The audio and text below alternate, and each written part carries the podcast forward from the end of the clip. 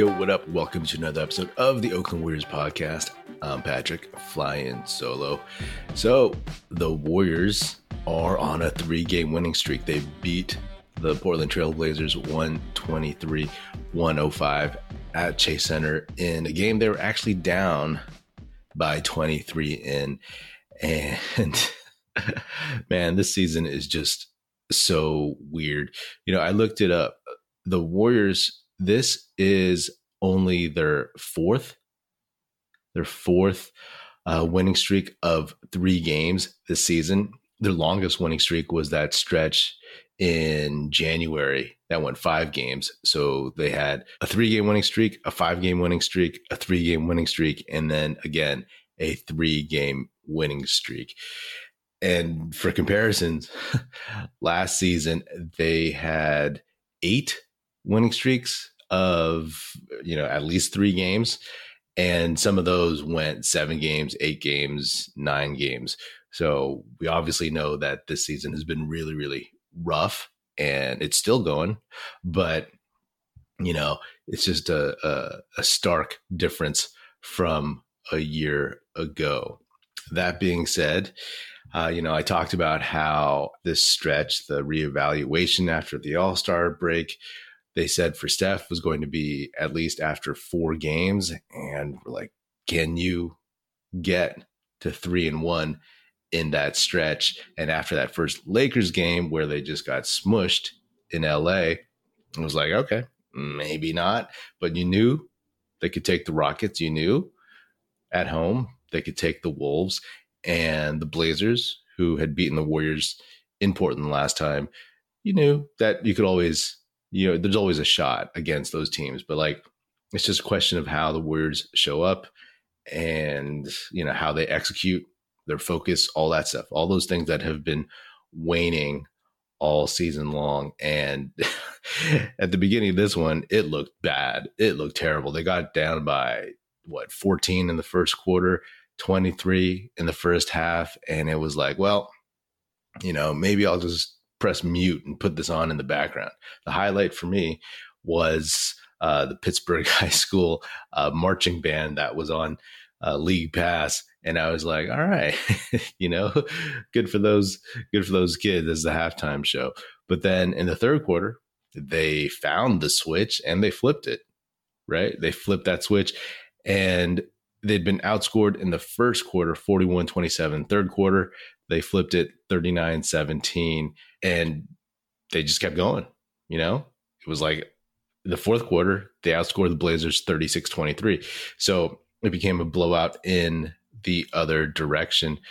And they did this, of course, without Steph and then without Andrew Wiggins. But hey, you know, this is what we've kind of been waiting for. And pump the brakes. I'm not going to say, okay, everything's fixed, everything's cured uh, they are now ready to compete for a title, right? Like I've said, don't want to get too high, don't want to get too low, whether it's a loss or it's a win. But there were signs, you know, I mean, there were signs of two things signs of that uh, lack of focus and lack of energy and lack of execution. And then the signs of flipping that switch and having that dominance and being able to access it there's 20 games left in the season. The Warriors are currently, if you believe this, in fifth place in the West, which is really, really wild. But, you know, they're also, uh, they're one game out of fourth, but they're also one game out of eighth and two games out of 10th. So this could go, you know, awry right back the other way uh, just as quickly as they've kind of gone up after a couple games, and the schedule gets a little rough. You know, it gets a little rough. They uh, get the Clippers at home, but then they get the Pelicans, who don't have Zion, who they've been struggling a little bit, and then they go back to LA, play the Lakers, and we all know that LeBron is out at least for two to three weeks with a foot injury. You don't want anyone to have an injury, but it is what it is. You play the guys out there, but that makes it hopefully more likely that the Warriors will show up as opposed to, you know, uh, a couple weeks ago. So things are a little bit promising. Then they go to OKC, who has given the Warriors problems, but the Warriors have always prevailed. And then they go to Memphis, which is going to be tough. But, you know, we all know the Warriors can get these games, but we also know that they can lay a stinker.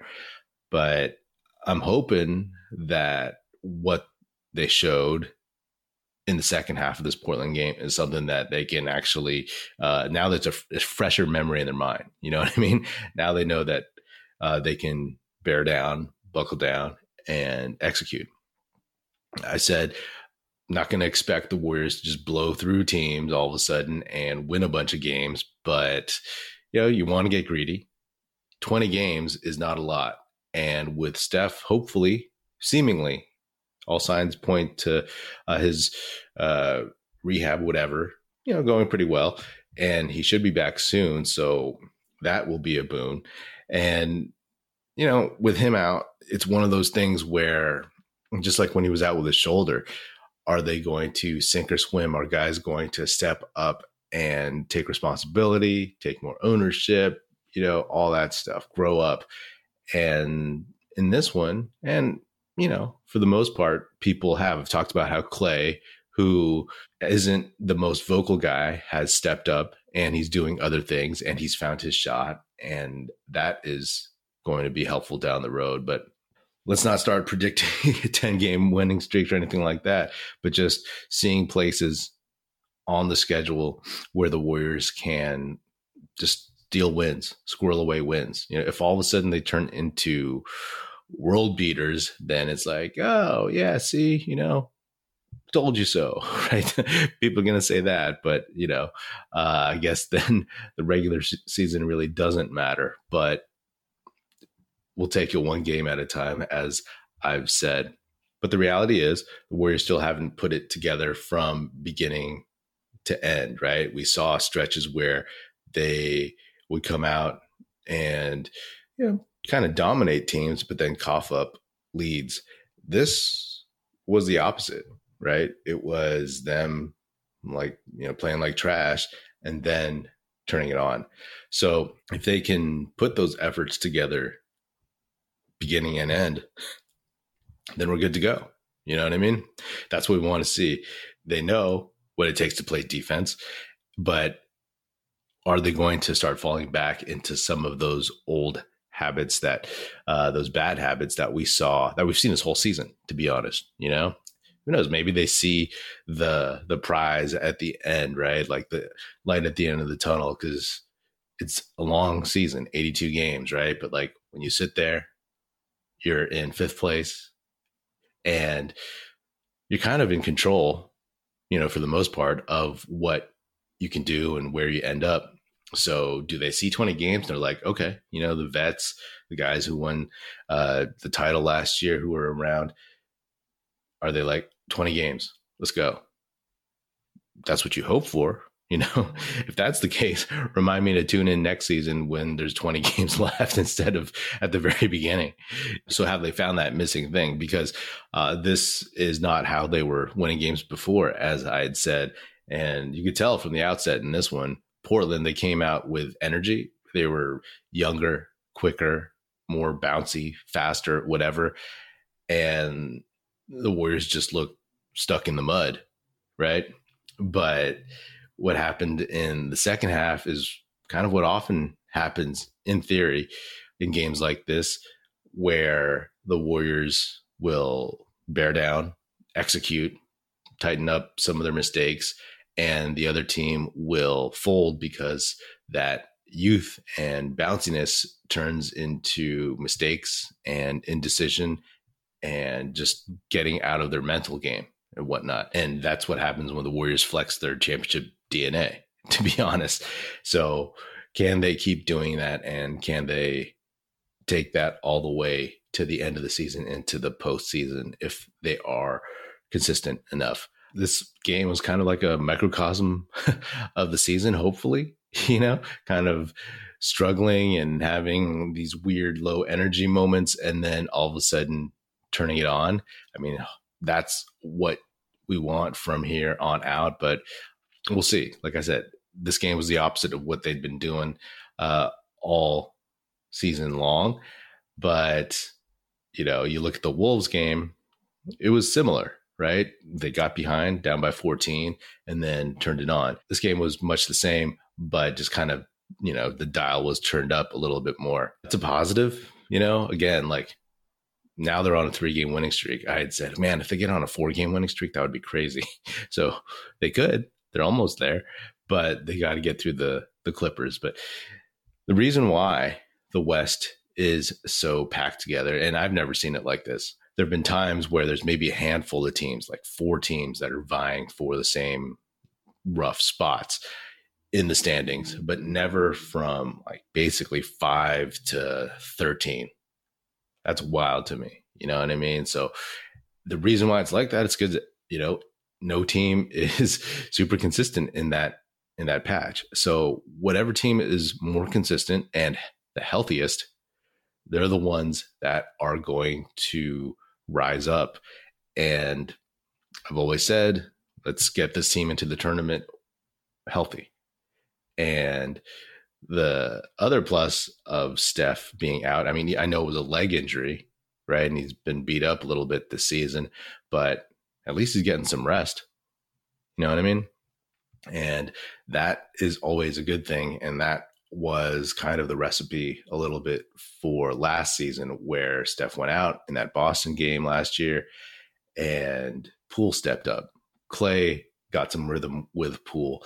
Poole got some rhythm with Draymond and then Steph came back. At this point, you know, Steph's going to come back earlier than he did last season. And that's actually a good thing, right? Because there were questions last season when Steph came back that the playoffs were starting immediately, you know? So again, those are the positives, and we'll see if they can start stitching together consistent performances, right? It was thrilling in the second half of this one. It was, it was crazy, but can they really, really put it together? Because even though it was questionable whether or not they could beat the Wolves or the Blazers, at the end of the day, they're going to have to build up and actually beat much, much better teams with better players and more veteran, more tested players for the most part. NBA fans, it's time to bring the hoops action to the palm of your hand with DraftKings Sportsbook, an official sports betting partner of the NBA. This week, new customers can bet $5 and win $200 in bonus bets instantly. Plus, for a limited time, all new and existing customers can get a no sweat same game parlay every day. Go to the DraftKings Sportsbook app today, opt in, and place a same game parlay on any NBA game. And if it doesn't hit, you'll get a bonus bet back. Is Steph going to go for 30? Is Clay going to hit five threes? Download the app now and sign up with code TBPN. New customers can bet $5 on the NBA and get $200 in bonus bets instantly. Only at DraftKings Sportsbook, an official sports betting partner of the NBA with code TBPN. Minimum age and eligibility restrictions apply. See show notes for details. Jonathan Kuminga, uh, I've, I've said, and I'll repeat this again, I've said that uh, since he was drafted, when he was drafted, I was like, oh, he'll be the Warriors' best player in like four years. And that's like a couple years from now.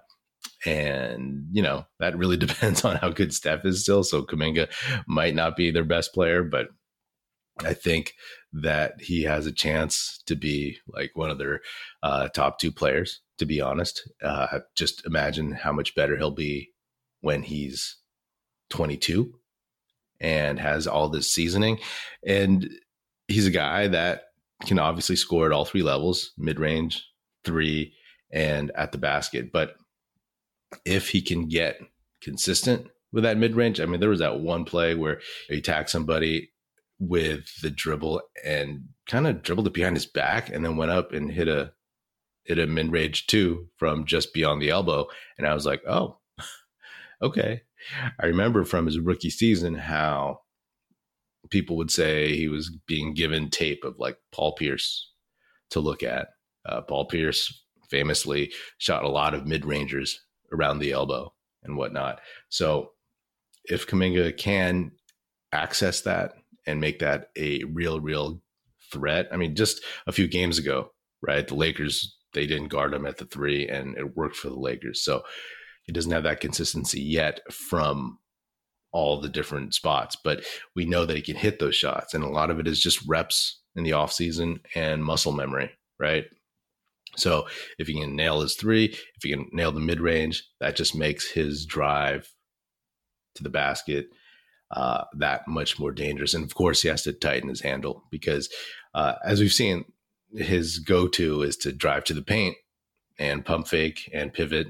Oftentimes it works. Oftentimes uh, it, it, gets predictable to some uh, guys who are looking for it.